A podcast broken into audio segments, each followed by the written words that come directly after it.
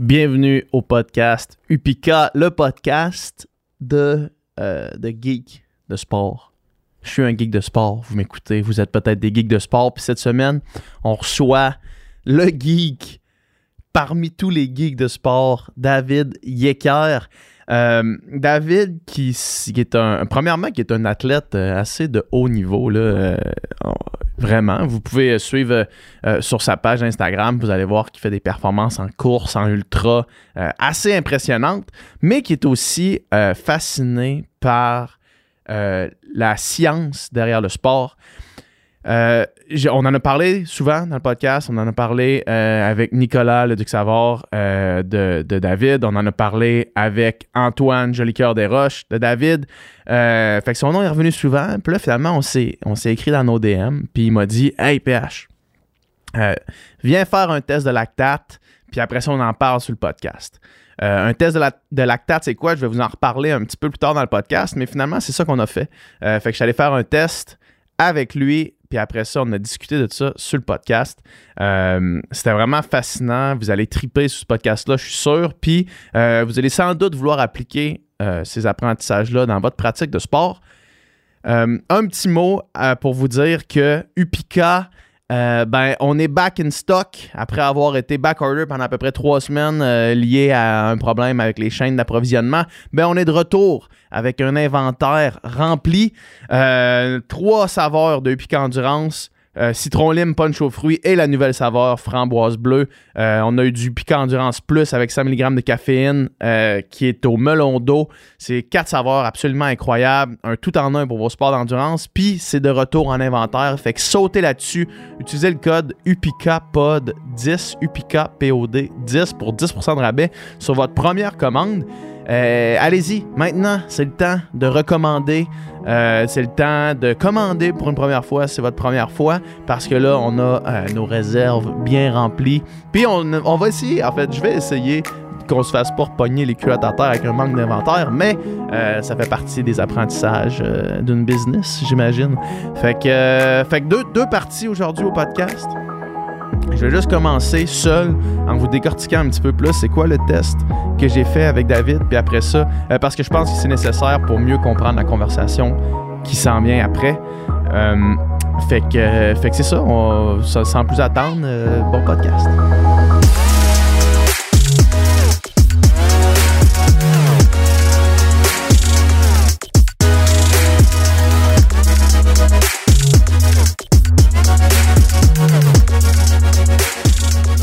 OK, fait avant d'aller dans la conversation avec David, je veux vous expliquer c'est quoi un test de lactate.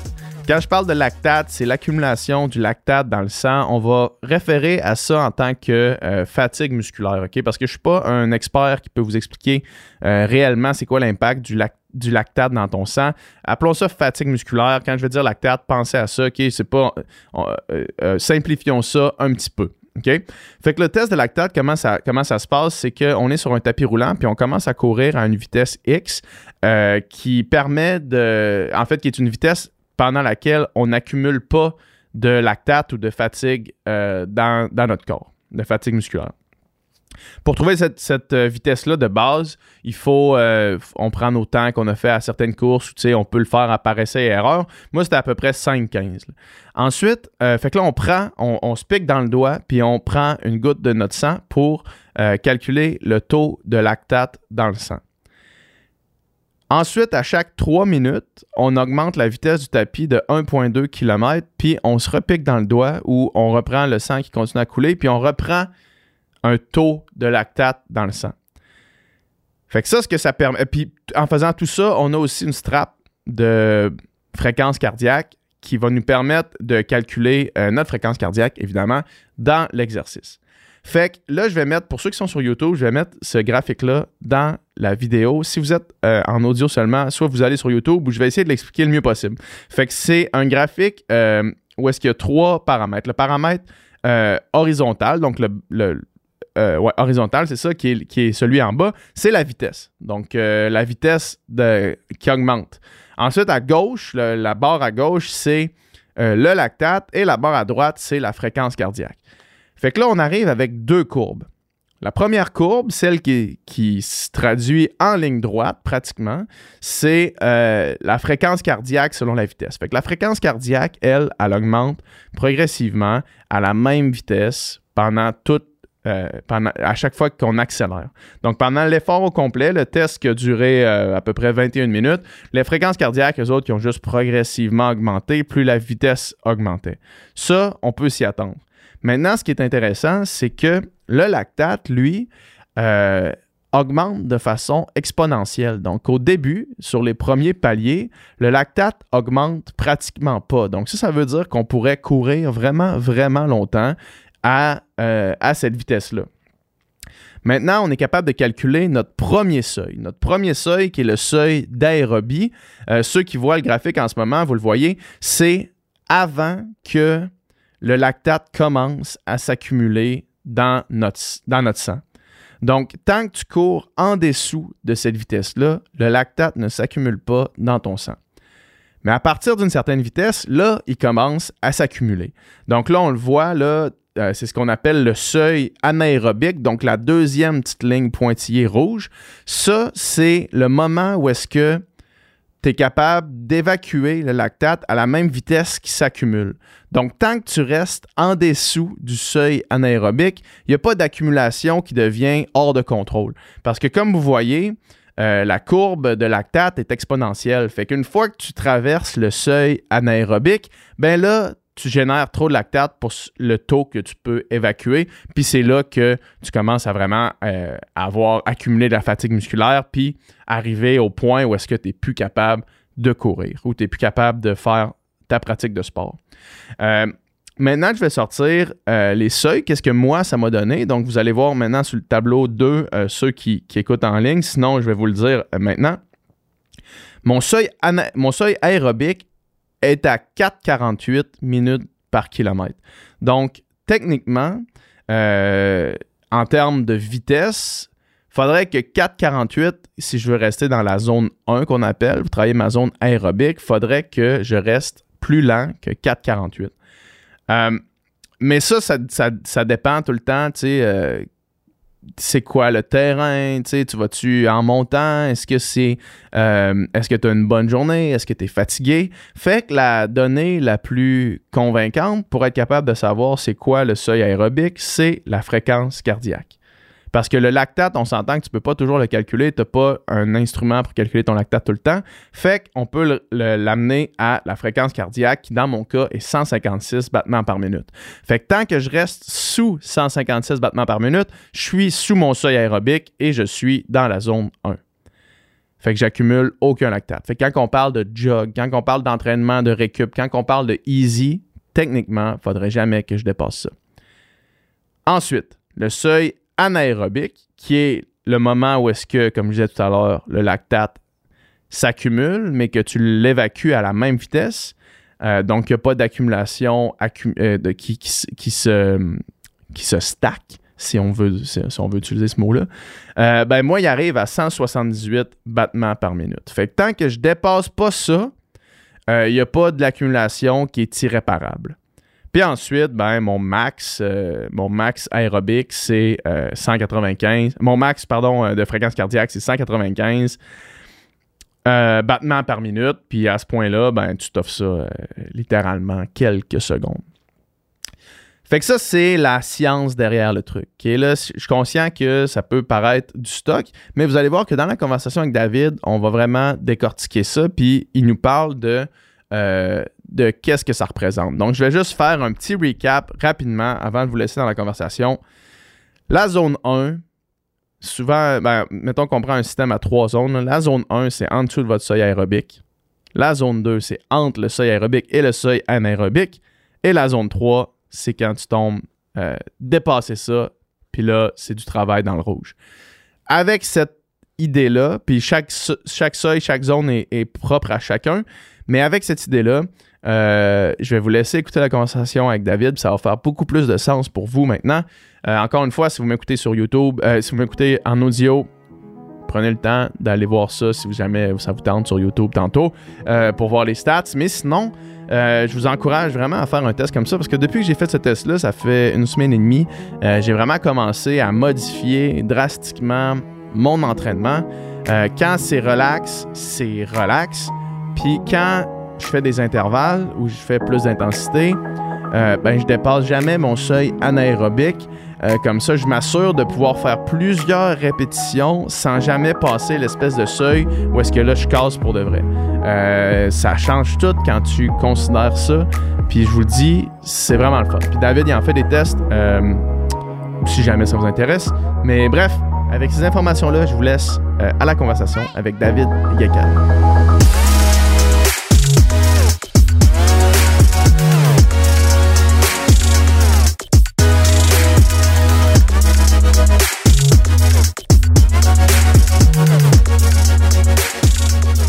Salut, man. Salut. Merci d'être là. Ça fait plaisir. Yes. David, parle... raconte aux gens, parce que là, je vais faire une petite intro avant le podcast, là, mais dis aux gens qu'est-ce que tu fais mettons, dans la vie, là, parce que je saurais moins bien le décrire que toi, sûrement, tu sais. Ouais, ben en fait, mon emploi en ce moment, dans le fond, je suis conseiller en recherche et innovation à l'Institut national du sport. Ouais. Donc, on peut dire que je suis un scientifique du sport. Ouais. Donc, si on résume rapidement mon travail, c'est d'aider les fédérations sportives québécoises à mettre plus d'athlètes québécois sur les équipes nationales. Mm-hmm. Fait que c'est vraiment de les accompagner dans l'utilisation de technologies, dans, disons, utiliser la science pour qu'on ait plus d'athlètes qui nous représentent au niveau international. Puis, t'es probablement, tu sais, là... Ça fait plusieurs podcasts sur Pika qu'on fait, puis on parle de toi souvent. Puis tu reviens souvent comme étant le geek de sport par excellence. Puis ça tombe bien parce que le podcast, c'est un podcast pour les geeks de sport. Puis, t'as-tu toujours été aussi geek que ça sur la science, sur les statistiques, sur l'optimisation? Ça a-tu fait partie de ta vie tout le temps ou t'as amené un déclic, mettons? Ben, tu sais, moi, je pense, en fait, j'ai d'abord fait un bac en agronomie, en fait. Okay. Puis pendant que je faisais un stage en recherche agronomique... J'ai participé à une étude d'Éric Goulet à l'Université de Sherbrooke sur la performance, l'hydratation, demi-marathon, etc. Tu as participé en tant que sujet. Oui, exact. Puis là, j'ai comme fait... Puis tu faisais du sport, là. Je faisais du sport, mais tu sais, course à pied, je commençais le triathlon, je pense, à ce moment-là. Puis c'était vraiment, tu sais, un intérêt, mais je n'étais pas geek, là, tu sais, c'était un peu comme tout le monde, là, tu suis un plan que quelqu'un sur Internet ou un plan qu'une kinésiologue m'a fait, tu sais, rien de super avancé. Puis là, j'ai comme réalisé, OK, là, la recherche, tu sais, ce que je fais en agronomie, ben, je pourrais le faire aussi en performance sportive, tu sais. Ouais. C'était un peu le premier déclic, mais j'avais quand même terminé, tu sais, mon bac, mais c'était comme un peu le premier contact. Et après ça, finalement, j'ai décidé de changer mon orientation d'études, puis vraiment aller faire des études en kinésiologie, faire une maîtrise que je vais aller faire à Lausanne. Puis c'est vraiment, moi je pense que c'est vraiment là, c'est vraiment quand j'étais à l'université en Suisse à Lausanne, faire une maîtrise avec Grégoire Millet, qui fait de la recherche sur l'ultra-trail. Puis c'est vraiment là, je pense que j'ai eu un peu la piqûre pour tous les petits... on avait un cours, je pense, le titre du cours, je me rappelle encore tellement que c'était cool, là, c'était « Pratique innovante en entraînement et réentraînement ». Tu sais, c'était vraiment quand... OK, c'est quoi là l'espèce de... les petits détails, là, tu sais... Ouais. Je sais pas, neurostimulation, tu sais, des affaires, plein de petits de trucs intéressants. Puis je pense que c'est là que j'ai vraiment eu comme l'intérêt pour ça. Puis à force de faire tes moyens, tu fais des ultras, puis à un moment donné, tu t'intéresses vraiment à la physiologie, puis un peu plus à, tu sais, qu'est-ce qui se passe pendant ces efforts-là. Puis c'est ça qui m'amène, tu sais, je suis entraîneur aussi depuis 2016. Donc depuis 2016, j'accompagne les athlètes aussi, surtout en ultra. Fait que tu sais, j'ai quand même t'as ton expérience, t'as ce que tu lis, puis au final, ça reste un art, le coaching, mais c'est un art qui peut être basé sur la science. Puis moi, c'est vraiment ça que j'essaie d'amener, de ne pas m'inspirer trop de ce que les autres font, parce que j'ai pas lu les livres de Jason Koop, de Guillaume Millet, puis on dirait que je me dis, là, peut-être que maintenant, ma philosophie d'entraînement est assez solide pour que je puisse commencer à regarder ailleurs, puis juste comparer. Mais tu voulais pas te faire influencer, dans le fond. Tu voulais arriver avec une tête un peu fraîche, puis des données scientifiques, puis baser ta préparation, puis tes plans d'entraînement, ton planning sur la science et non sur ce que tu avais lu d'autres coachs. Là. Puis t'es sur la science, mais c'est toujours ton interprétation de la science. Mm-hmm. Parce que des fois, tu sais, oui, une étude conclut ça, mais une autre conclut l'inverse. Puis là, c'est à toi des fois de faire le travail. Puis justement, c'est un peu ça ma job aussi à l'Institut, de vraiment voir un peu, OK, mais tu sais, qu'est-ce qu'on prend, qu'est-ce qu'on laisse, puis comment qu'on se fait une tête avec ça. Parce que je pense que le coaching, c'est ça. Tu sais, il y a beaucoup de gens qui refont les mêmes choses. Souvent, c'est des anciens athlètes qui refont faire les mêmes choses. Puis tu sais, moi, je me dis tout le temps, si tu fais la même chose que les autres, ben, tu seras quand même meilleur que les autres. Mm-hmm. Tu es à moins, justement, d'être le spécimen génétique qui répond bien à ça, mais en même temps, les chances que ce soit toi ben, sont assez minimes. Fait que moi, je me dis tout le temps, ben, si je base vraiment mon intervention sur la science, puis des fois, ça amène des trucs que tu fais comme, OK, je pense que personne d'autre fait ça, ou les gens qui le font pas pour les mêmes raisons que moi, mais au final, je pense que ça... c'est intéressant, puis tu sais, je dis ça puis comme si c'était vraiment high-tech, en même temps, le final d'entraînement pour un ultra, c'est beaucoup d'entraînement en endurance, en zone 2, easy, puis tu sais, c'est pas si compliqué que ça non plus. Là.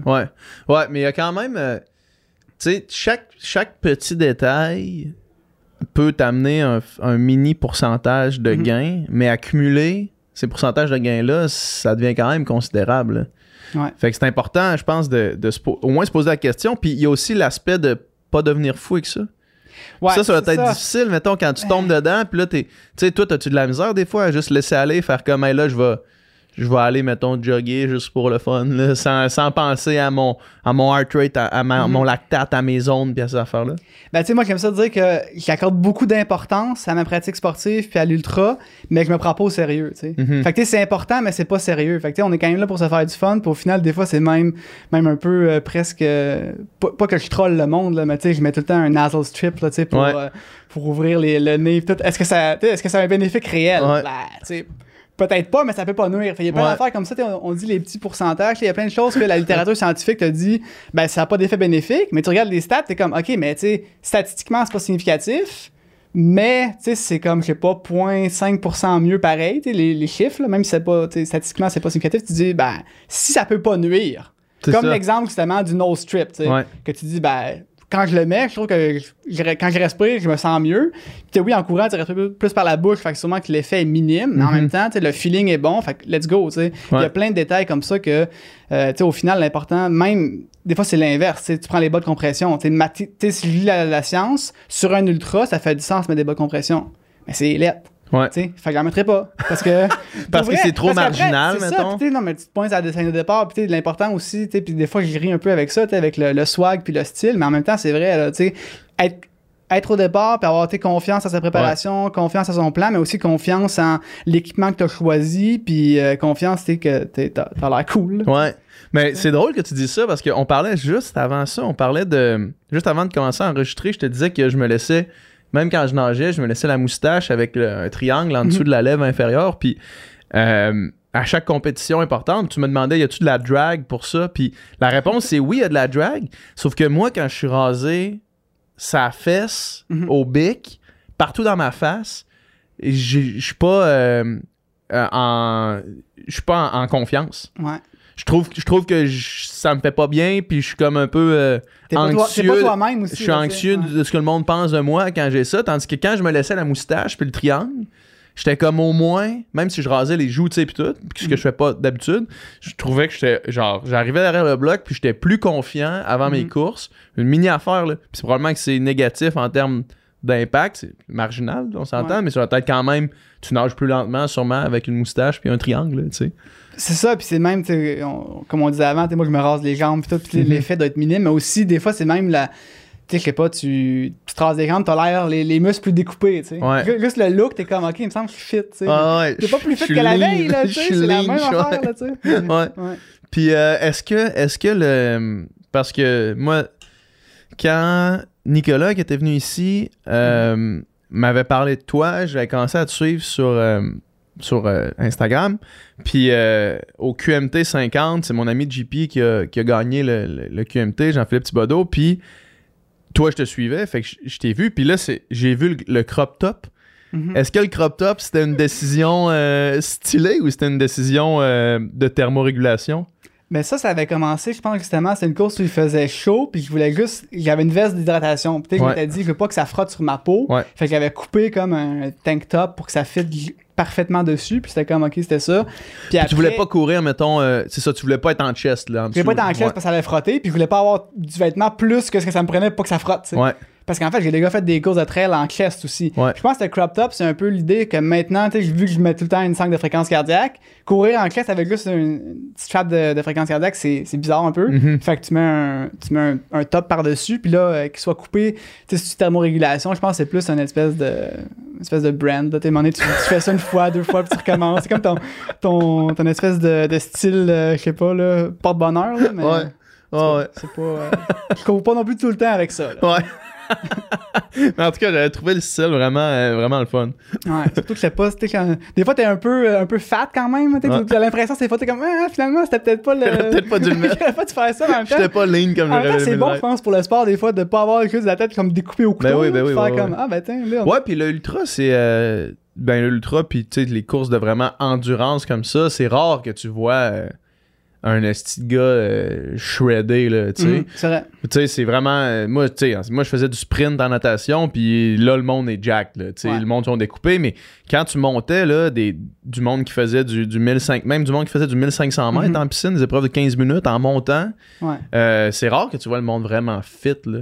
Mais en même temps, tu sais... Ils sont vraiment fit, mais genre découpés. Ouais, c'est ça. C'est que ça paraît pas tant que ça non plus, là, tu sais, même si on a... Pourcentage de gars quand même assez bas souvent. Là. Je pense qu'on n'est pas, des culturistes non plus. Non, c'est ça. Ouais.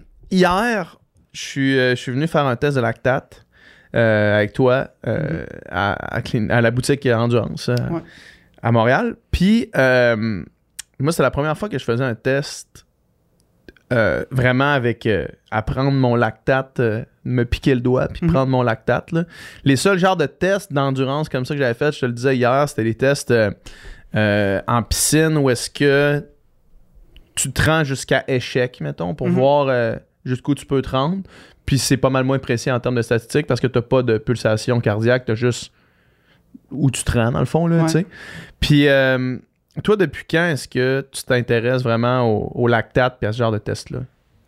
Ben en fait, c'est pendant mon stage, pendant ma maîtrise, en fait, on avait un stage. Là, c'était le fun, c'était pas une maîtrise de recherche entièrement. Là, c'était un peu un parcours un peu entre type cours, type recherche au Québec. Là. Fait qu'on avait quand même un stage à faire, je sais plus, 2 mois au moins, là, en entreprise. Puis moi, j'avais été faire ça dans une clinique justement où ils faisaient des tests comme ça avec des athlètes. Puis c'est là que j'ai vu, OK, tu sais, pendant 2 mois, j'ai fait pas que ça, mais j'ai fait beaucoup de tests de lactate. Puis tu vois un peu l'intérêt de ça. Puis je pense que c'est quelques années après, peut-être 3 ans après, que j'ai décidé de m'acheter mon propre équipement pour offrir un peu ce service-là. Fait que je pense que c'était un peu juste avant la COVID. Là, fait qu'au final, les premières années, t'es comme shit, là, j'ai acheté comme 400$ de bandelettes pour faire des tests, puis je peux pas en faire. Là. Mais là, ça fait quand même quelques années que je fais ça. Puis tu sais, c'est vraiment...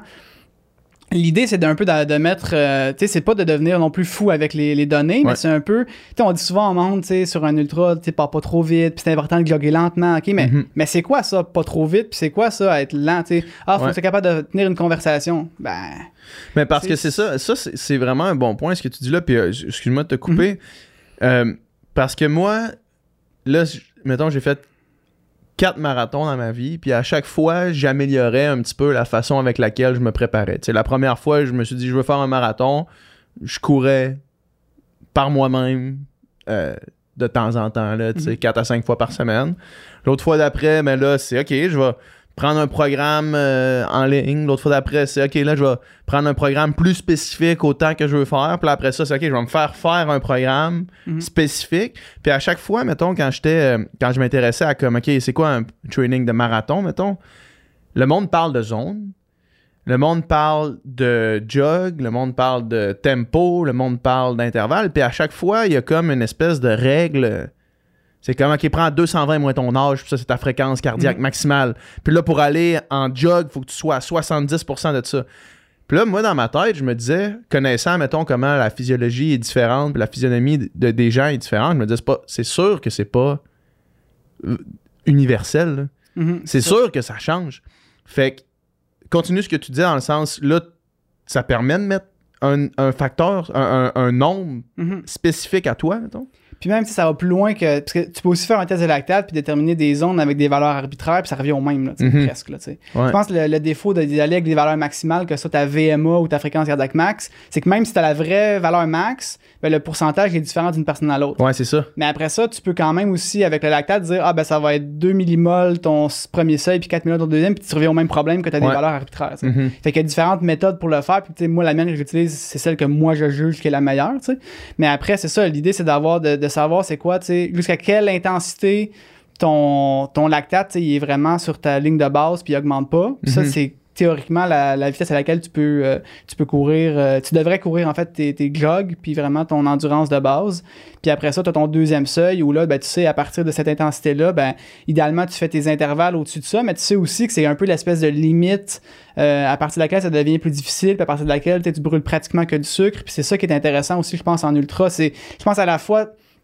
Dans le fond, quand tu fais un test de lactate, tu as vraiment tes deux seuils, le seuil aérobie puis anaérobie. Puis le seuil aérobie est vraiment pratique pour l'entraînement, pour te dire, OK, ça, c'est la vitesse, disons, l'intensité maximale à laquelle je devrais faire la plupart de mon volume. 80 à 85% de ton volume, mettons, selon ton approche. Là. Exact, oui. Ouais. Puis après ça, puis même, tu sais, ça, des fois... Puis c'est ça, là, mettons, juste pour prendre l'exemple de mon test, parce qu'on l'a fait ensemble puis on l'a vu ensemble, cette stat-là était... À un pace de 4,53, mettons, la ligne de mon premier seuil. Ouais. C'est-à-dire que si je cours plus vite que 4,53, je dépasse ce seuil-là. Ouais. Puis ça m'arrive vraiment souvent dans un jog de courir plus vite que ça. Tu sais. Ouais. Puis là, en termes de pulsation, il y a aussi la fréquence cardiaque qui est liée à ça. Là. Ouais. Mais hier, on dirait qu'en voyant ça, j'ai fait « OK, non, genre, c'est vrai, je cours plus vite pas mal que ça. » Puis c'est pas en courant à 4,40 du kilo que 4,40 va devenir vraiment facile puis que c'est ça qui va être que ton seuil va baisser à ça. Là. C'est vraiment l'inverse. C'est-à-dire, en joguant à plus lentement que 4,50 du kilo, ben c'est là qu'à un moment donné, tu vas être rendu plus efficace puis que tu vas pousser ton seuil. C'est là après que tu vas pousser ton seuil. Tu sais qu'à 4,40, 4,30, ça va être rendu aussi de l'endurance puis ton lactate va être le même que pour les autres intensités. Là. Fait que je pense que c'est vraiment intéressant parce que d'y aller vraiment au feeling ou d'y aller je peux parler ou pas, tu sais, il y a des limites à ça. Là. Puis c'est facile, je pense, quand t'as pas des trucs précis de se dire « Ah non, c'est facile. » tu sais. Mais tu le vois assez vite là, quand tu coaches quelqu'un. Tu sais, si tes longues sorties sont plus lentes que tes jogs, ben c'est parce que tu sais, soit c'est l'alimentation, là, mais généralement, c'est parce que tu jogues un peu trop vite. Là, ça devrait pas être différent d'aller faire... Tu vas faire un 20 kg en endurance, ça devrait pas être plus lent que ta sortie de 30 minutes. Là, ouais. Puis, ce que je trouvais vraiment intéressant aussi hier dans le test qu'on a fait, c'est que chaque taux de lactate est lié à une fréquence cardiaque. Puis moi, je trouve que, évidemment, quand t'as pas tout ton setup pour mesurer ton lactate, c'est vraiment plus facile d'avoir une strap et de checker ta fréquence cardiaque. Tu sais. Fait que de baser sur ta fréquence cardiaque, c'est vraiment plus facile. Puis tu peux le faire chez vous. Là. Ouais. Puis c'est quand même assez... c'est même plus robuste que le pace. Parce que le pace, si tu cours pendant des heures, là, ça se peut qu'à un moment donné, tu as une dérive. Puis tout. Puis c'est plus vrai que t'es à 5 du kilo, ton lactate est stable. Là. Mais ta fréquence cardiaque de 153, là, je me souviens plus c'était quoi la valeur. De quoi de même. Quelque chose comme ça, là, dans les 150, là, ça devrait rester la même à peu près. Là. Puis c'est ça aussi, des fois, je pense, sur les ultras qu'on... Souvent, sur une course sur route, ben, tu maintiens le même pace puis ta fréquence cardiaque, elle dérive. Ouais. Sur un ultra, tu maintiens souvent la même intensité, fait qu'une fréquence cardiaque est plus stable puis c'est ta vitesse qui va ralentir plus ou moins selon ta préparation musculaire, ta préparation physique, tout ça. Fait que moi, pour l'ultra, c'est vraiment la fréquence cardiaque qui m'intéresse le plus. Puis encore, plus récemment, je pense qu'avec Québec Megatrail, où c'est très technique, c'est là que tu te rends compte que le pace, même si tu as une formule sur ta montre qui le met en équivalent plat, ben le pace, il vaut plus rien dans Mestachibo. C'est tellement technique que tu peux pas te fier à ça. Fait que là, c'est rendu là que la fréquence cardiaque, ben, tu sais c'est quoi tes limites. Puis c'est ça qui fait qu'une fois que tu as confiance en ça, ça fait que Québec Megatrail, j'étais, je pense, 26e au premier ravito. C'est quand même 30 minutes dans la course. Là. Ouais. J'étais 20e, puis je finis 3e. Ouais. Puis ma course était relativement facile. Ma préparation musculaire n'était pas au top, fait que musculairement ça a été rough à la fin, mais ça c'est tu sais quand tu te prépares que t'es pas tout à fait non plus là. Mais je pense que d'un point de vue physiologique, j'ai pas eu de bas, j'ai pas eu vraiment de haut. À cause que tu as respecté ta fréquence cardiaque. Puis qu'est-ce que ça dit, admettons, pour des triathlètes dans le changement de sport? Est-ce que ça a un impact majeur sur la fréquence cardiaque? Parce qu'entre le vélo puis la course, mettons, c'est sûr que Idéalement, tu fais un test dans les deux, là. Ouais, c'est ça. Hein. Tu sais, moi, je sais que pour avoir fait des tests en vélo aussi, je te dirais que mes seuils, c'est peut-être 5 battements plus bas. OK. Puis à peu près, là. Puis je pense que c'est vraiment... Ça peut changer d'une personne à l'autre. Là. Fait que je te dirais que à ce niveau-là, c'est peut-être intéressant pour un trader de faire carrément les deux. Mais après, tu peux aussi choisir, OK, je fais mes zones avec un test de lactate pour, mettons, la course à pied. Puis en vélo, je fais un test terrain, 20 minutes. Tu sais, tu peux... Il y a d'autres façons de trouver ton seuil que juste faire un test de lactate. Mm-hmm. C'est juste que je trouve que c'est la méthode la plus reproductible. Ouais. Parce que là, si au printemps, par exemple, tu fais un marathon, tu veux revenir à la boutique, on fait un test. La même chose. Même tapis, même pente, même protocole. Puis après ça, on voit c'est quoi la progression, puis qu'est-ce qui est réaliste d'essayer de maintenir sur un marathon ou pas. Ouais. Fait que ça, c'est quand même le fun. Alors qu'un test de 20 minutes ou un test de 5 kilos en course à pied, ben, tu sais, oui, c'est reproductible, mais faut que tu gères ton allure comme du monde. Là, fait qu'il y a quand même un effet que, je suis parti trop fort, je sais pas. T'sais. Alors que là, ben, tu suis la vitesse du tapis. Ouais. T'sais. Puis. Le wattage en vélo par rapport... Est-ce que ça devient aussi un chiffre que sur lequel tu peux te fier pour ton niveau de lactate, dans le fond? Ben c'est ça. Dans le fond, au lieu de faire comme on a fait hier avec d'avoir la vitesse ou le pace, ben ça devient c'est le wattage. C'est le wattage. C'est ça, OK. Même principe. Ouais, c'est ça. Parce que dans le fond, exact, en vélo, il n'y a pas vraiment de pace. Mm-hmm. Là. Ouais. Fait que ça devient... En tout cas, moi, mettons, avec les résultats hier... On dirait que ça change complètement ma perspective pour mon prochain ultra, tu sais. Mm-hmm. De faire, là, ben, quand je regarde, on a regardé mes données du Haricana, tu sais, que j'ai arrêté à 61 kilos. Puis j'avais quand même 17% de ma course qui était passée dans zone 4, là, dépassé mon deuxième seuil. Ouais. Puis, ben, tu sais, la zone 4 selon ma montre, là, mais qui était plus haut que mon deuxième seuil. Puis c'est sûr que ça a joué un rôle énorme, là. Puis c'est ça, puis si tu regardes mon Québec Megatrail, c'est une course plus courte là en plus, fait que théoriquement l'intensité devrait être encore plus élevée. Ouais. Je pense que j'ai passé 1 ou 2 minutes en zone 4. Là. C'est ça. Puis c'était vraiment au début de la course là, quand que. Parce que à quel point est-ce que ça coûte cher passer du temps? Tu sais, mettons, si tu passes un segment de 5 minutes en zone 4, là, est-ce que vraiment. Puis tu reviens tout de suite après, mettons, en dessous de ton seuil, est-ce que vraiment ça a un large impact sur plus tard dans la course? Ben moi je te dirais. Pas tellement si tu ralentis assez pour être vraiment largement en dessous après. Mm-hmm. Mais c'est que souvent, ce qui arrive, c'est que tu dépasses ton threshold, puis après ça, tu redescends à ton seuil. Fait que là, l'espèce d'accumulation, puis tu sais, là, il y en a qui vont dire, c'est pas l'acide lactique, puis tout, mais tu sais, moi, j'aime ça parler d'accumulation de fatigue. Mm-hmm. Tu sais, on va pas dire c'est quoi exactement, si tu l'acide, si tu le lactate, si tu le phosphate, tu sais, c'est quoi. On va dire la fatigue. Ouais. L'accumulation de fatigue, tu vas avoir plus de difficultés, je pense, à la faire baisser. Fait que ça peut quand même t'affecter vraiment longtemps versus accélérer juste avant un ravito, sachant que tu vas t'arrêter pendant 30 secondes. Ben là, c'est peut-être différent un peu. Fait que je comprends. C'est pas non plus genre si tu passes 2 minutes over, ben t'es dead. Là. Ouais. Mais il y a quand même...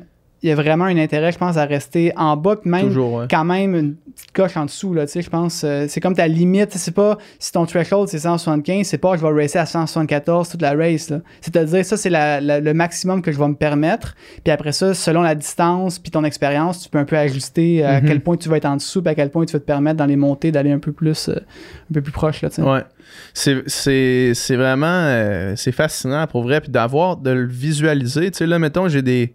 cap clair dans ma tête maintenant. Je sais exactement c'est quoi ma zone 1, c'est quoi ma zone 2, c'est quoi mon deuxième seuil. Puis tout le monde qui est somme toute sérieux en sport d'endurance, honnêtement, je recommanderais de faire ce genre de test-là parce que c'est... On dirait que là, je le vois vraiment plus clairement. Là, tu sais. Ouais. Puis ce qui est le fun aussi, c'est que là, les fréquences cardiaques, même quelqu'un qui est débutant... s'il s'améliore beaucoup, la fréquence cardiaque, elle va quand même toffer longtemps dans le temps. Là. Fait que si ton seuil, c'est 150 puis 175, ben dans 3 mois, ça se peut encore que ce soit 150, 175, mais que ta vitesse soit 30 secondes plus rapide pour les deux. Là, fait que des fois, tu n'as pas besoin non plus de faire un test hyper souvent, même quand tu progresses vite. Ouais. Fait que c'est quand même le fun. Puis après, c'est pas la... T'sais, parce que des fois, les gens, quand que je parle de ça, ils me disent « Ah, mais moi, je suis pas un élite, je suis pas... » Mais en même temps, justement, les élites, là, quand on regarde leur valeur, là, ils ont tous des premiers seuils tellement élevés, ils peuvent pas jogger trop vite. Là. Ouais. Tu sais, c'est comme genre des machines aérobiques. Ouais. Puis après ça, le deuxième seuil, ils font assez de compétition pour... Ils le savent. Là. Je veux dire, d'après les temps sur 5-10 km, tu sais c'est quoi son deuxième seuil aussi. Là.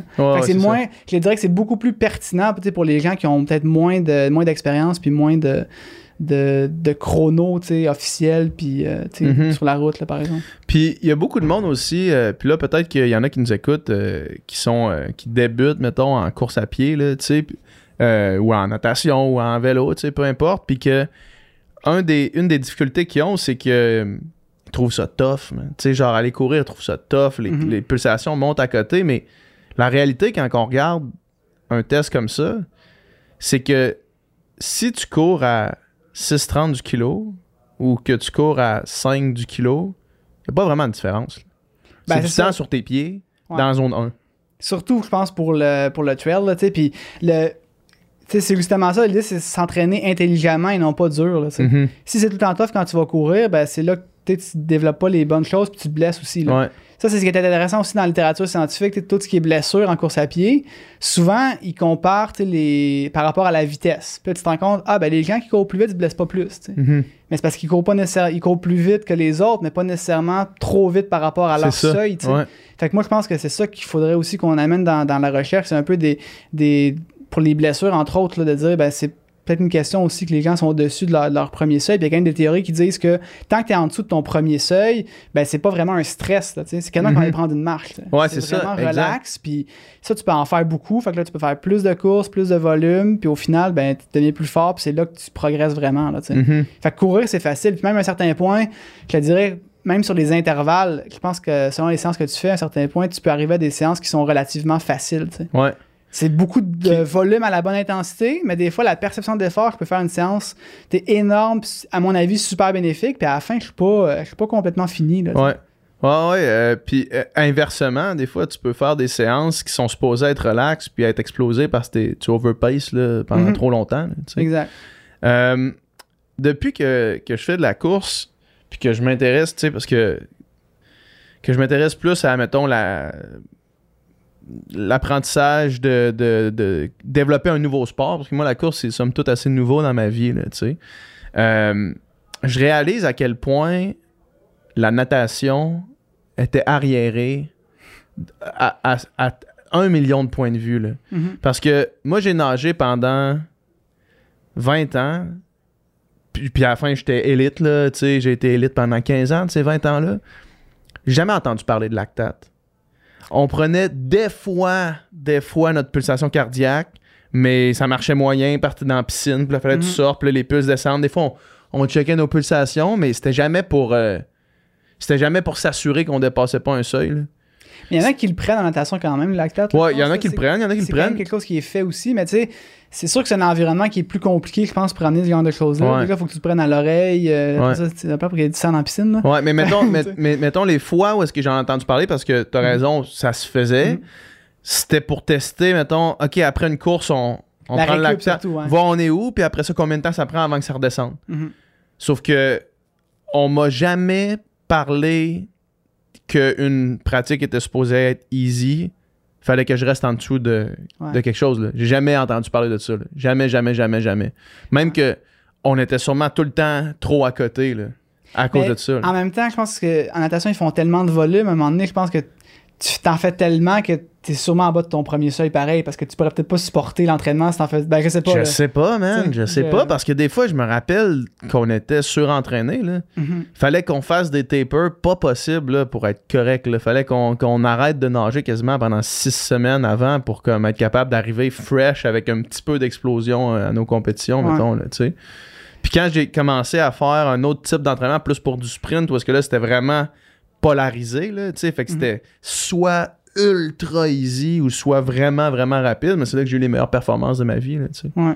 Mais tu sais, on dit que, je dirais pas le jugement sur la natation, c'est arriéré ou pas, mais tu sais, honnêtement, il y a plein de sports, là, tu sais, qui sont pas non plus, à la fin de pointe. Puis là, on le voit, je pense, en triathlon, tu sais, les Norvégiens qui amènent, tu sais, on dirait qu'on se comporte comme s'ils amenaient de la grosse technologie, puis tout, mais au final, ils font juste ça, ils font mesurer du lactate, puis c'est rien de, c'est des choses qu'ils font depuis quand même longtemps, là. Mais je pense qu'ils y croient, tu sais. Ouais, c'est ça. Puis le succès des Norvégiens, je pense, c'est Lionel Sanders, c'est le traîneur canadien qui dit beaucoup, c'est parce qu'ils s'entraînent ensemble tous les deux puis ils se poussent. Mais moi, je vois plus ça comme ils s'entraînent tous les deux ensemble. Puis quand tu vois le champion du monde ou les deux collègues, là, on parle de Blumenfeld puis Gustav Eden, là, que je pense pas tant que c'est qu'ils se poussent, mais c'est qu'ils sont conscients, OK, lui aussi, il fait ça puis ça marche pour lui aussi. Là, t'sais, c'est de dire, OK, ben, on fait le même type d'entraînement puis on gagne des courses. Puis ça te rassure un peu, je pense, d'avoir quelqu'un qui fait la même chose que toi, mais ça veut pas dire qu'ils se poussent. Je pense que ça veut dire justement qu'ils sont capables de se retenir. Parce que des fois, les séances, c'est ça. Même en course à pied, je pense que les Norvégiens font beaucoup maintenant. franchement du double threshold. T'sais, ils font 2 séances par jour d'intensité, mais c'est du seuil. Mm-hmm. C'est pas nécessairement ultra dur, puis ils n'arrivent pas au bout de complètement cassé. Puis à la dernière reps, même si t'en restes, tu te retiens de la kiki. Là, parce que tu veux être capable dans 2 jours d'en refaire une bonne. Là, ça aussi, c'est un autre point important que moi, j'avais pas du tout dans ma conception d'entraînement, mettons, quand je faisais la natation. Puis je veux, encore une fois, je parle juste de mon expérience. Mm-hmm. Je parle pas d'expérience de tous les clubs. J'ai aucune idée de ce que le monde faisait. Là. Mais je sais que c'était le commun usage de tout le temps la dernière rep all out. Ouais. Tout le temps. Peu importe c'était quoi le set. Peu importe c'était quoi la pratique. Quand tu arrives à la dernière répétition, tu races contre le gars à côté de toi puis t'es à bloc. Mm-hmm. Même si depuis le début de la pratique, t'es sur ton pace, tu tiens le pace qu'il faut que tu tiennes, t'es à la bonne intensité, les 2 ou 3 derniers... Hey, là, c'est le dernier, let's go, gang. Puis là, tu le races, tu sais. Mm-hmm. Puis là, j'ai réalisé quand j'ai commencé à faire la course, parce que là, c'est des intervalles plus longs, parce que c'est pas des 4x50, là, tu sais, c'est des intervalles qui sont comme 1,5 kg, 2 kg, mettons, pour le training de marathon. Puis là, t'arrives au dernier, puis si tu races le dernier, tu t'exploses, man. Mm-hmm. C'est pas trop tough, là. Ouais. Mais tu sais, c'est ça, c'est une question de temps, la balance entre les adaptations puis la fatigue. Mm-hmm. Je pense que c'est ça qu'il faut un peu penser. Puis moi, je me dis, un training, oui, c'est le fun de savoir que tu peux faire un effort, mais tu le sais, là. Ouais. Tu sais, quand tu finis ta dernière rep, c'était comme, hey, j'aurais pu tellement la kicker, celle-là. Ouais. Puis ça m'arrive de temps en temps aussi, là, tu fais un training. Laisse aller, là, j'y vais. Ou ben, tu y vas pour un segment Strava ou whatever. Ouais. Mais tu sais, des fois, tu peux le faire, mais je pense que tout le temps faire ça, c'est sûr que tu amènes plus de fatigue, puis c'est là que tu as peut-être moins de bénéfices. Puis c'est un peu le principe, je pense, de l'entraînement en général. Il faut que tu trouves un peu le bon ratio entre je veux m'adapter, puis je veux performer. Parce qu'en fait, tu sais, un bon entraînement, c'est pas nécessairement un bon test. Puis c'est ça, des fois, que je dis au monde, quand tu fais une séance, c'est bien sur Strava, là, tes splits sont débiles. Là. Ça, c'est un bon test. Mm-hmm. T'as montré, OK, je suis en forme. T'sais. Mais c'est pas nécessairement les séances qui sont des bons tests, c'est pas nécessairement les séances qui sont les meilleures pour les adaptations. T'sais. Ouais. Moi, de plus en plus, je fais des séances, des fois où je me dis, comme des 40, 45-15 sur tapis roulant. T'sais. Ben, tu vas pas t'enlever sur ton 45 secondes, puis t'as des reculs, puis tu peux pas vraiment savoir à la fin si tu es en forme ou pas, mais tu sais parce que tu te compares à d'autres séances. Puis moi, une fois de temps en temps, je fais un test de lactate, puis là, je vois, OK, physiologiquement, ça fonctionne ce que je fais. C'est-tu les intervalles, c'est-tu la muscu, il y a plein de choses. Là. Puis je pense qu'entre elles, on sous-estime, je pense, des fois, l'impact de la musculation là, sur les performances. Là, moi, je sais que pour moi, c'est le game changer absolu. Là, ah ouais, hein, puis toi, tu me disais hier que c'était de la musculation en force. Là. Ouais. Des grosses reps. Quand même, là, comme ce matin, je faisais des step-up. Fait que c'était, je pense, 3 ou 4 reps par jambe avec 200 livres sur les épaules. Là, puis après ça, la hauteur du step, je dis ça, puis ça veut rien dire quand tu sais pas la hauteur du step. Puis je sais pas non plus c'est quoi, je l'ai pas mesuré. Ouais. Mais puis après ça, tu as du squat avec un X-bar avec plus que 300 livres dessus. Là, Puis là, c'est des séries de 3. Série 3 avec 2 minutes et demie, 3 minutes de repos. Fait que je faisais ça pour du 50 mètres crawl. Là, ouais, mais c'est ça, c'est que l'idée, c'est que tu veux vraiment développer la force, puis pas nécessairement, justement, tu veux pas faire de l'endurance en muscu. Là. Faire des séries de 15 à 20, on fait déjà on fait de l'endurance en débile tout le temps. C'est là, ça. Parle-moi de ça, de ta perception de ça, que je continue ce que tu disais, en fait. Je t'ai interrompu, puis j'aurais pas dû, là, mais parce que je trouve vraiment ça intéressant ce que tu viens de dire là, parce que souvent on se dit, hey là, moi je fais de la longue distance, je fais de l'endurance, n'importe quel sport d'endurance, là, tu sais, pour les gens qui nous écoutent, n'importe quel sport que vous faites, tu as fait déjà ton entraînement en endurance. C'est ça, puis je dis pas que c'est pas bénéfique, puis que des fois en début de programme c'est le best parce que tu vas pas arriver à 300 livres direct sur un squat là, parce que tu vas te péter là. Mais je pense qu'il faut y aller un peu, une progression, mais le but, je pense, de la muscu, c'est vraiment d'aller en force, puis recruter le maximum de fibres musculaires, parce que c'est ça l'idée, c'est que tu vas améliorer la coordination du recrutement des fibres musculaires en faisant des reps en force max, parce que c'est là que tu vas vraiment chercher toutes tes fibres, puis c'est ça la théorie, puis on le voit en fait là, sur, je pense, des ultramarathons, quand c'est 80 ou je pense même 70 km et plus, la force musculaire devient presque aussi importante, sinon plus, que ton VO2 max pour prédire la performance. T'sais.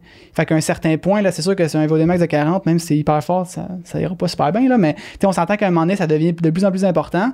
Puis je pense qu'il faut vraiment prendre le temps de travailler là-dessus. Là. Des fois, le monde dit « Ah, mais là, tant qu'à faire 30 minutes pour ça, je vais courir 30 minutes de plus. » Ben, tu sais, je pense que c'est pas vrai. Là. Je pense que pour le trail, la muscu, c'est certainement plus important que ton jog de plus dans ta semaine. Là, mm-hmm. Puis idéalement, justement, plus en force max, mais ça se fait aussi chez vous avec des élastiques, là. Selon ton setup, la hauteur du step, tu mets 5 élastiques ensemble par-dessus tes épaules. À un moment donné, c'est tough, là, tu sais. Ouais. Pendant le COVID, là, j'en ai fait des séances chez nous, puis tu sais, j'en ai pas perdu tant que ça. Je pense que c'est pas optimal, mais tu peux t'en sortir quand même assez bien. Puis après ça, je pense que le gym, moi, j'ai recommencé sérieusement à faire de la muscu en salle, peut-être au mois de juin cette année, après le Marathon d'Ottawa. Parce que là, on a fait, je le procrastinais, là, tu sais, c'est comme, ah, mais là, j'ai une race, ah, mais là, j'ai une race, ouais. Puis tu remets. Puis à un moment donné, j'ai fait, OK, fuck off, là, tu sais, je vais m'y remettre pour vrai. Puis là, je pense que, tu sais, mes derniers tests que j'ai faits, c'était hyper positif. Puis même si j'aime ça croire que c'est mes séances magiques en tapis roulant qui m'aident, je pense que c'est quand même beaucoup plus la muscu dans mon cas, là. Mm-hmm. Mais c'est... Moi, en tout cas, il y a comme une balance à trouver parce que aller en muscu, ça prend du temps. Mm-hmm. Puis moi je trouve ça personnellement vraiment moins le fun que d'aller jogger, mettons, avec de quoi dans les oreilles, puis tu sais, puis c'est la balance entre performance versus fun, là, mettons, ouais. Là. Sauf qu'en même temps, si t'es sérieux à propos de ton entraînement, faut comme tu y penses pour vrai, tu sais. Puis tu sais, je te dirais surtout, tu sais, moi, l'été, là, présentement, je fais une séance de muscu par semaine. Mm-hmm. Des fois, une deuxième, mais la deuxième, c'est plus comme mobilité chez nous, c'est rien de sérieux. Fait que c'est une séance sérieuse, 30 à 40 minutes. C'est pas si long, là. C'est pas si long, puis je te dirais, tu sais, oui, moi, j'aime ça, en fait. Fait que moi, c'est facile de dire ça. Moi, j'adore ça, faire de la muscu. Ouais. Surtout des séances comme ça. Des fois, on n'aime pas ça parce qu'on a dans la tête des séries de 12, ça brûle, puis c'est pas le fun. Mais tu veux pas arriver là. Tu veux pas que ça brûle, puis que ce soit dur, parce que ouais. Là, c'est ton système anaérobique que tu développes, puis c'est pas ça que tu veux entre elles. Tu veux justement force max. Fait que c'est des trainings de paresseux, là. Tu fais des séries de 3-4, tu te reposes 2-3 minutes, puis même des fois plus. Puis c'est vraiment... le fun quand même faire ça. C'est ça. Ouais. En tout cas, moi, je trouve ça le fun. Ouais. Mais, tu sais, ça, c'est pas tout le monde qui aime ça aller au gym. Là. Ouais, puis en faisant des reps de 3, t'as pas le temps d'avoir les jambes qui gonflent et qui shake, là. C'est ça. Tu te rends pas là, là. Exact. Ouais. Je veux qu'on parle un petit peu nutrition, parce qu'on s'en est parlé un petit peu hier. Puis, après ton Québec Megatrail, t'avais dit que sur Instagram, t'avais dit hey, j'ai réussi à manger 100 grammes de glucides à l'heure. Mm-hmm. Puis moi, je me rappelle, mais 10 tabarnak, 100 grammes de glucides à l'heure, c'est énorme. On avait Nicolas le Duc Savard qui était assis ici qui disait qu'on n'était pas capable d'ingérer plus que 90. Fait que là, moi, j'avais comme j'avais une dualité dans ces informations-là. Puis hier, je t'ai posé la question, puis tu m'as dit « Ah, il y en a qui disent que... » Quand tu dis « il y en a qui disent que », c'est, mettons, la science est rendue où par rapport à ça, là, de ta compréhension? Là? En plus, j'ai regardé ça récemment. Là, fait que je te dirais... Tu sais, pour des moyennes, tu sais, que tu as 10 participants, tu fais une moyenne, ouais, 120 grammes par heure, ça peut passer pour pas mal de monde quand tu prends les bons ratios, tu sais, glucose, fructose, puis tout. Mais le record, je pense, dans les publications scientifiques, c'est 144 grammes. Quelqu'un qui était capable d'ingérer 144 grammes. Sans avoir de problème, là, digestif, quoi que ce soit. Après, à un certain point, tu n'absorbes pas non plus 100%. C'est ça. Il y en a une partie qui va passer tout droit, puis, tu sais, that's it, là. Mais c'est pas à 140 grammes, il paraît que c'est possible, mais... En général, je pense que, tu sais, l'espèce de 90 grammes, tu sais, sur la recommandation, même en 2005, je pense, c'était 90 grammes et plus pour un effort de 2h30 et plus, tu sais. Mm-hmm. Puis il n'y a pas personne, on dirait, qui fait ça. Puis tu regardes les produits, ça te marque de prendre un gel aux 45 minutes, t'es comme, ouais, mais c'est pas beaucoup, ça, tu sais. Oui, c'est vrai que c'est les recommandations pour un effort, je sais pas, entre 1 et 2 heures. Là, mais... Ben, aussi les trucs que tu mets sur un... Là, je le sais parce que j'ai fait faire mes trucs pour Santé Canada. Puis, ils t'obligent à mettre des recommandations sur ton sac qui sont des recommandations pour monsieur, madame, tout le monde. Puis, la chose qui est la principale qui... Tu sais, moi, sur mon sac de Upika, je suis obligé d'écrire un scoop par jour. Ouais, OK. Ah, puis, la raison pour laquelle, c'est parce qu'il y a 300 mg de sodium. Fait que pour monsieur, madame, tout le monde dans la société qui font pas de sport, mettons, ou qui sont très peu actifs... Ils peuvent pas, j'ai légalement pas le droit de mettre sur mon sac un scoop à l'heure, tu sais. Même si tu vas justement suer presque 300 mg de sodium par heure. Sauf que, puis c'est peut-être pour ça que la plupart des recommandations, c'est comme un gel par 45 minutes, parce que probablement qu'ils peuvent pas légalement l'écrire sur le sac. Puis souvent, le problème, c'est qu'après, si tu prends cette dose-là, qui est la dose recommandée sur le produit, ben, c'est même pas assez de glucides pour garder ton système digestif vraiment actif pendant ton ultra. Ouais. Parce que ça, des fois, que les gens comprennent pas, quand tu leur dis, il faudrait que tu prennes genre 3 gels à l'heure, on va dire 75 grammes de glucides. On parle d'ultra, mais mettons, mais n'importe quelle activité en haut de 2h30, dans le fond. Là. Ouais, c'est ça. Exact. Ouais. Puis même, tu regardes Kipchoge sur son marathon, je pense, peut-être pas celui qu'il vient de faire, mais la dernière fois, je pense qu'il avait pris 100 grammes à l'heure. Ouais. Fait qu'il a pris 200 grammes de glucides sur 2 heures, puis tu sais, ça a bien été. été. Ouais, fait que, ça a bien été, ouais. Ouais, mais fait que c'est ça un peu, je pense, ce qu'il faut comprendre, c'est que passer, c'est le même problème. Tu as des problèmes digestifs parce que tu n'as pas ton système digestif. Il faut que tu gardes le sang vers les muscles, vers le système digestif, puis vers la peau s'il fait chaud pour suer. Fait qu'à un moment donné, s'il n'y a pas de glucides dans le système digestif, ton corps fait comme ben, fuck off. T'sais. Je ne le mettrai pas là. On n'aura pas de sang là. Ouais. Puis là, tu n'absorbes plus rien. Puis c'est là que tu as des nausées. Puis tu n'as vraiment plus le goût de manger. Mais la réalité, c'est que quand tu commences à avoir des nausées puis que tu n'as plus le goût de manger, ben, c'est parce que ton système digestif est en train justement de shutdown, si on veut. Puis c'est là que tu devrais te forcer à manger quelque chose. Ouais. Fait que c'est compliqué de le faire, mais quand tu respectes un plan, ben ça fonctionne assez bien. Puis, je pense que c'est ça des fois le problème. Même si moi, pour tout ce qui est hydratation, je pense quand même que la plupart des gens peuvent boire plutôt à leur soif, puis c'est quand même assez bien. Puis quand je dis la plupart des gens, c'est pas vrai pour tout le monde, mais une bonne partie des gens, quand tu te fies à ta soif, c'est assez efficace. Mais la soif, c'est un mécanisme hyper simple qui est basé directement sur l'osmolarité de ton sang. Mais la faim, il y a du monde en ultra qui vont dire « je vais aller au feeling », là, mais t'auras jamais faim. Là. Non, t'auras jamais faim. T'as déjà banqué, moi j'ai déjà banqué, puis j'ai pas eu faim. Non, ni avant, ni après. J'avais tout sauf faim. Fait que c'est ça, t'auras pas faim. Ton cerveau va t'envoyer des signaux, ça va être ralenti, arrête, mais ça sera pas jamais, ça arrive d'avoir faim sur un ultra, mais c'est assez rare. Là. Souvent, c'est à l'heure des repas. T'as l'habitude de manger à midi, et midi, c'est ton ultra, ah, ben tiens, j'ai faim.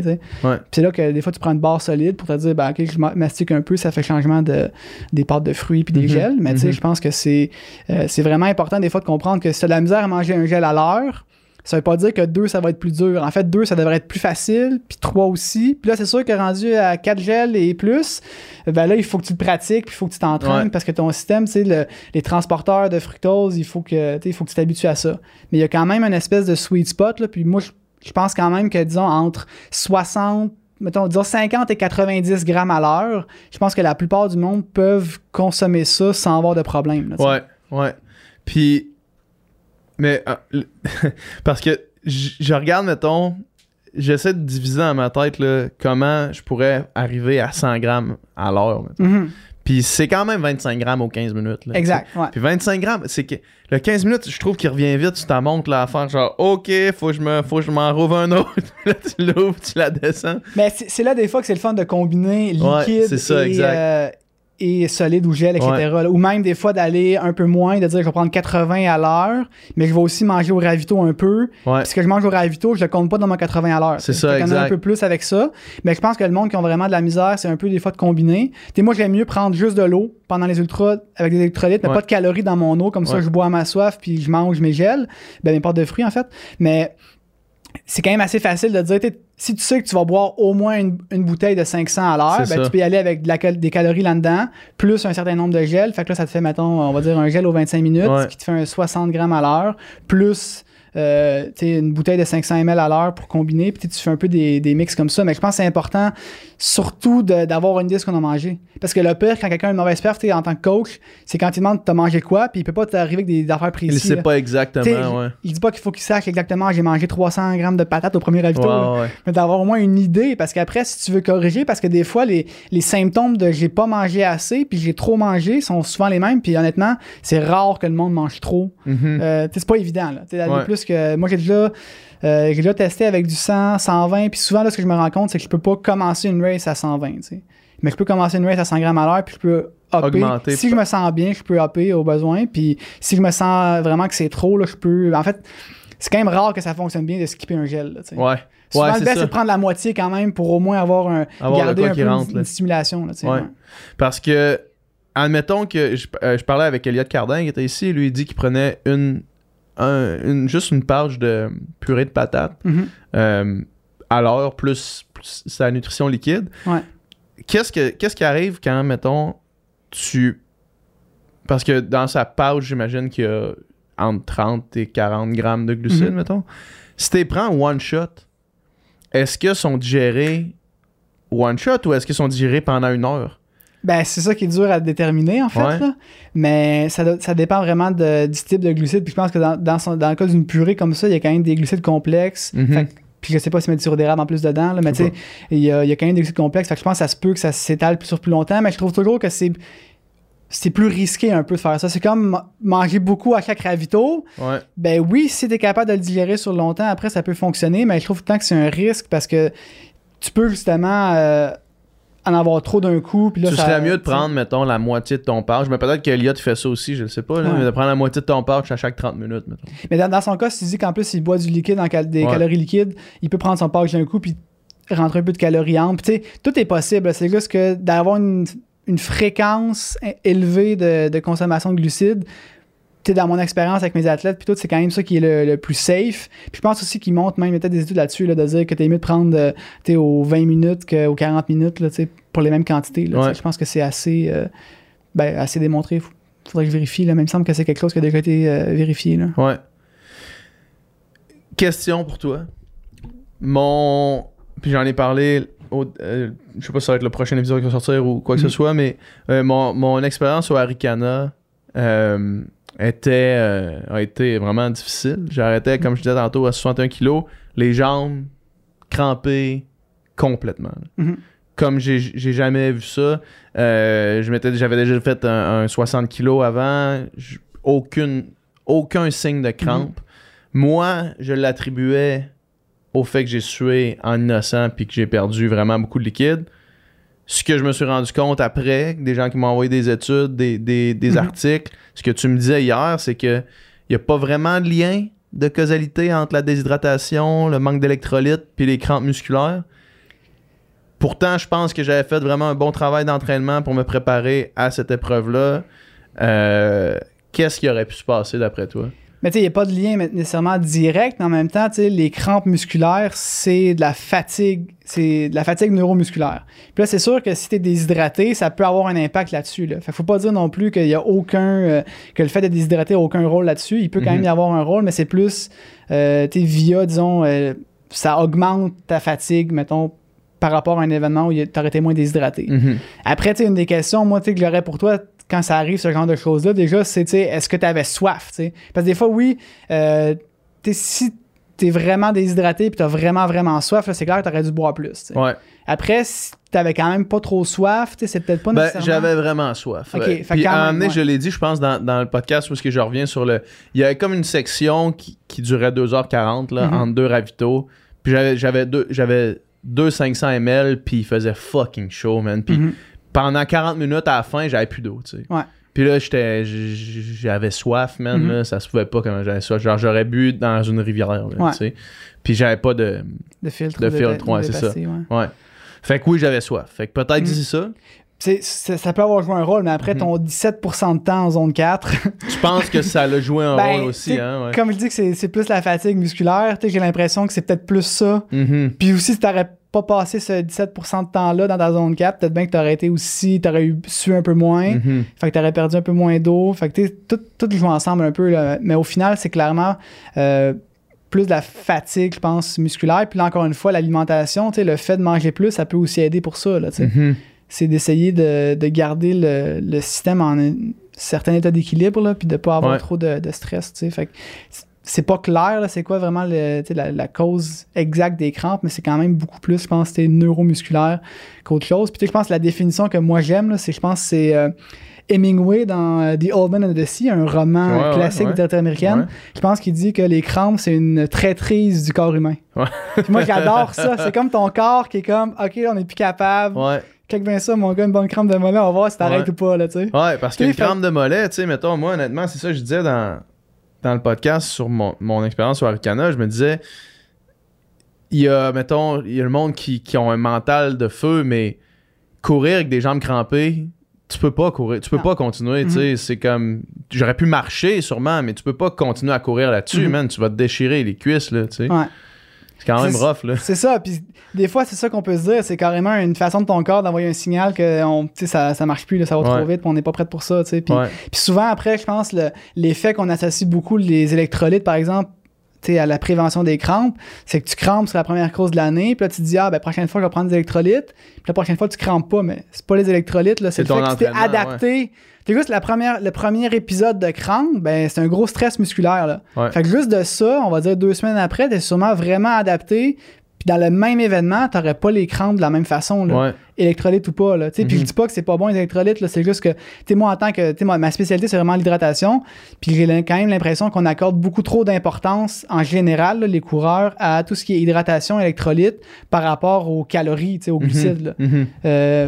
Parce qu'en fait, c'est ça, tu te rends compte, moi, je pense qu'il y a beaucoup de gens que, tu sais, ils passeraient pas, ils n'iraient pas courir 1 heure sans leur bouteille d'eau, des fois, mais ils vont aller courir 2 heures et demie avec 2 gels, là, tu sais. Fait que je pense qu'il y a quand même, des fois, l'importance qu'on accorde à ça est peut-être un peu démesurée par rapport à l'importance justement de la dépense énergétique. Puis des fois, le truc qui est bon, je pense, à dire au monde, c'est on dépense environ 1 calorie par kilogramme de poids corporel par kilomètre. Ouais. Puis ça fait beaucoup, là. Ça fait énormément. Tu sais, moi, à 70 kilos, là, le poids moyen là, d'un homme, je pense, ça fait quand même 70 calories par kilomètre. Fait que ça fait 700 calories si tu fais 10 kilomètres. Puis entre elles, ben, tu peux considérer que c'est environ 100 mètres de D+, ça correspond à 1 kilomètre.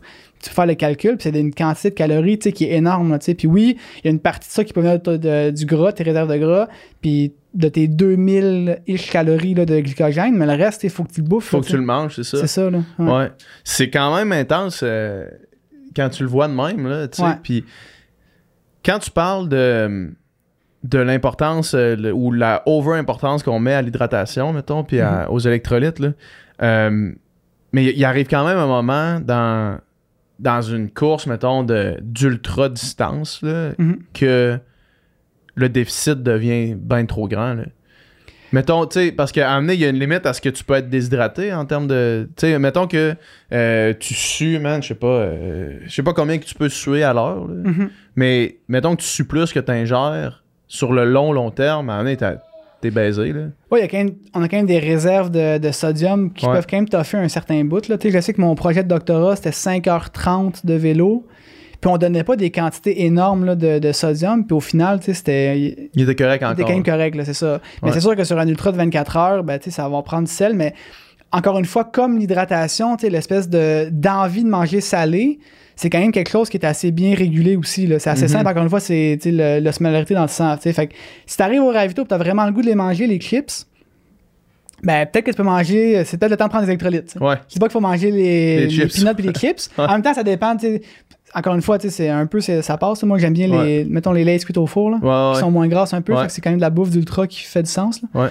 Mais des fois, où les patates salées ou ben, des boules de riz, des trucs comme ça. Mais tu sais, si t'as vraiment envie de manger salé, c'est un bon signe que t'as peut-être besoin de sel.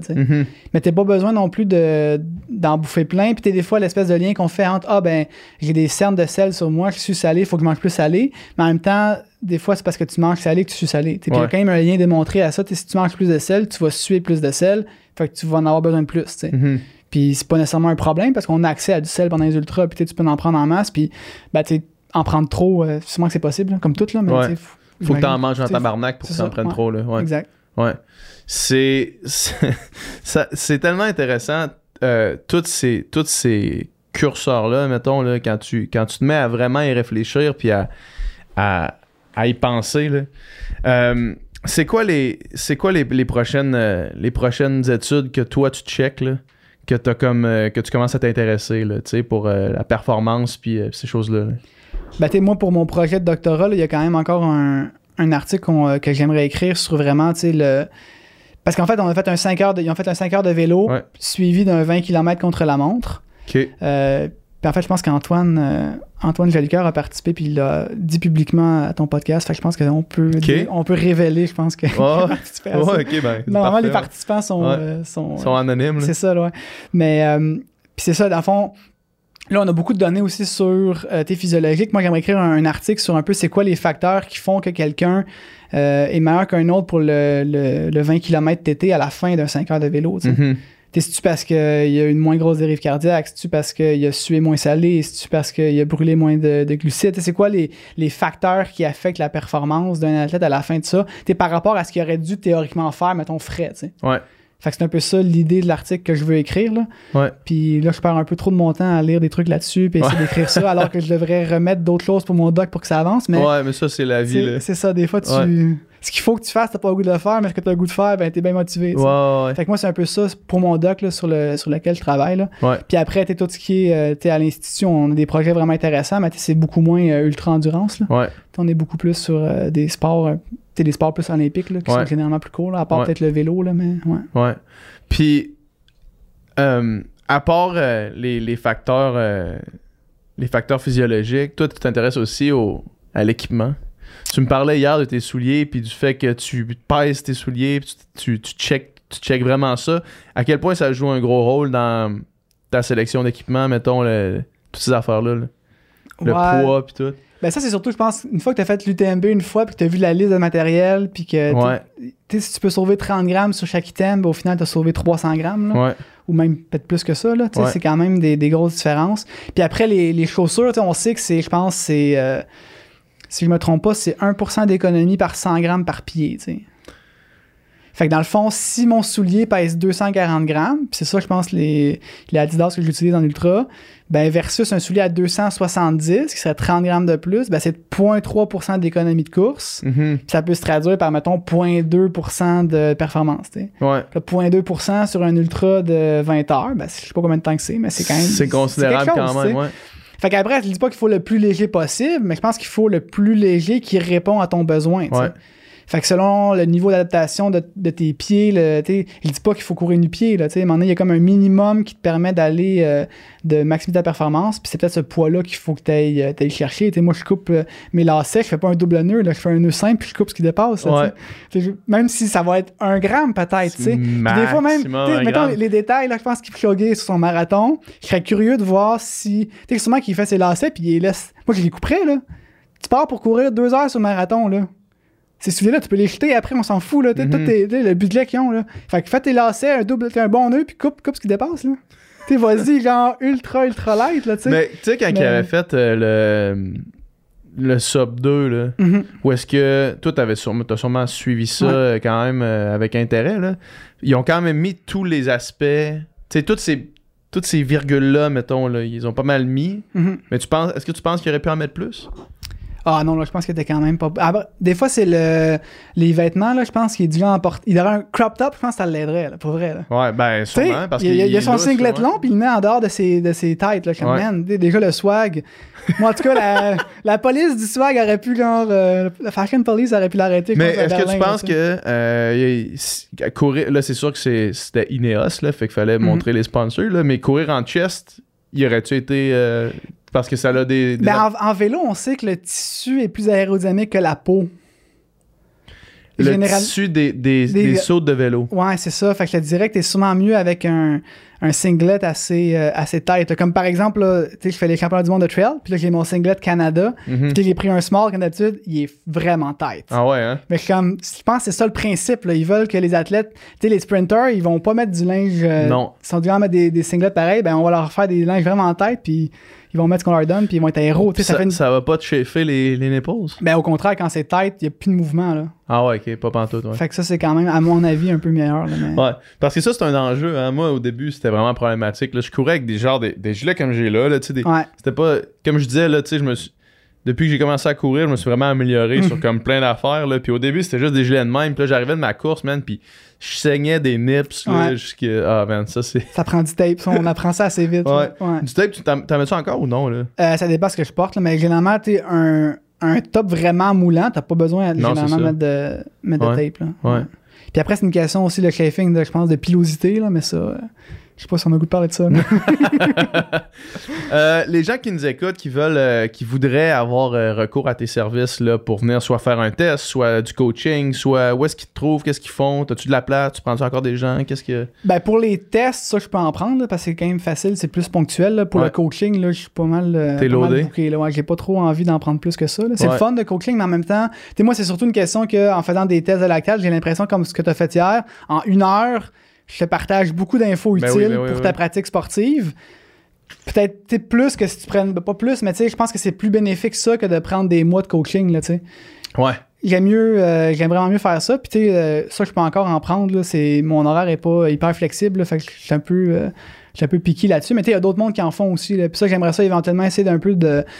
pas développer un réseau nécessairement, mais pouvoir recommander des gens, aller voir. Je sais que Vincent Auger à Sherbrooke s'est parti une clinique, puis tu sais, je pense qu'il pourrait être quelqu'un de compétent pour ça, mais là je dis ça, puis tu sais, peut-être on peut voir quelle méthode il prend pour aller seul, puis tout avant d'envoyer du monde là-bas, tu sais. Mais je pense qu'il y a d'autres personnes qui en font, puis t'es à Québec, je sais pas, mais il y a sûrement quelqu'un qui fait des tests de lactate à Québec, tu sais. Ouais, je pense que c'est intéressant, mais moi je prends quand même des athlètes, puis le best, c'était Instagram, c'est une bonne place, puis sinon mon site, le quantumendurance.com.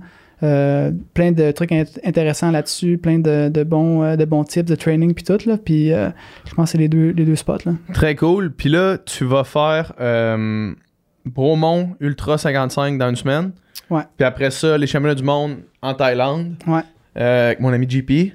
Qu'est-ce que tu essayes au Bromont Ultra de nouvelles techniques? T'essayes-tu quelque chose de nouveau ou non?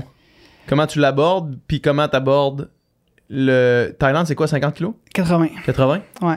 Fait que là, Bromont, c'est vraiment des allées. L'an passé, je l'avais bien géré au pace, pace équivalent plat plutôt. Là. Ouais. Là, cette année, je vais vraiment y aller plus fréquence cardiaque, un peu comme j'avais fait à Québec Megatrail. Puis, je vais vraiment tester pas mal de gear, peut-être pas le. Je ne vais pas courir en kit Canada, là, mais genre la veste, parce que là, en Thaïlande, je pensais quand même avoir une veste d'hydratation. Moi, j'aime bien le fanny pack avec la bouteille dans les shorts, là, mais ça, pour Thaïlande, vu que c'est quand même, je pense, assez chaud, je vais y aller avec une veste. Fait que pour Bromont aussi, j'y vais en mode deux bouteilles comme tout le monde. Là. La Salomon Sensei ou? Non, la Adidas Terex. Okay. Ouais. Okay. Puis j'ai couru à date une fois avec, fait que je fais pas mes devoirs, mais normalement je vais la tester une couple de fois peut-être en fin de semaine, puis le plan c'est d'y aller vraiment matériel pour la Thaïlande, là, fait que ça va être, je pense qu'on va faire fret par exemple, fait que ce sera pas un bon test, mais en même temps ça va être vraiment de voir, tu sais, est-ce que les zones d'entraînement que j'ai déterminées, qu'est-ce qui est réaliste là? Parce que si je le race, parce que c'est ça aussi, je sais pas encore si je le race c'est parfaitement à bloc, ou si je me dis ben je fais peut-être plus un pace 80 kilos pour finir en me disant ok j'aurais pu toffer encore quelques heures à ce pace là. Ça va dépendre aussi qui est là, parce que je dis pas que je vais absolument gagner, mais des fois quand que tu veux racer, là. C'est ça, le but c'est quand même de racer, puis c'est pas de faire un training, là, parce qu'en fait, si c'est un training, j'irais en zone 2, puis ça serait vraiment pas vite, là, ça des fois les gens se rendent pas compte, là, mais je pense que Québec Megatrail, ça m'a pris 5h10, jogger ça me prendrait au moins 7h, là. Ouais, c'est ça. C'est ça l'affaire. Une long run puis une race, c'est très différent. Puis il y a beaucoup de monde, je pense que pour eux, ça revient au même. Fait que si ça revient au même, ben, soit que tu gogues trop vite ou tu manges pas assez dans tes races, mais il y a comme un petit quelque chose d'améliorer, là, tu sais. Ouais, c'est clair. Cool, man. On check ça. Yes. Merci beaucoup d'être passé. Puis moi, j'ai l'impression que tu vas être un invité qui va revenir au Upika Podcast. Ça serait cool, ça. Yes. All right. Prochaine fois, quand je refais mes tests. Ça serait bon, ça, au printemps, peut-être, là. Ouais. Yes. Merci, man. Ça fait plaisir.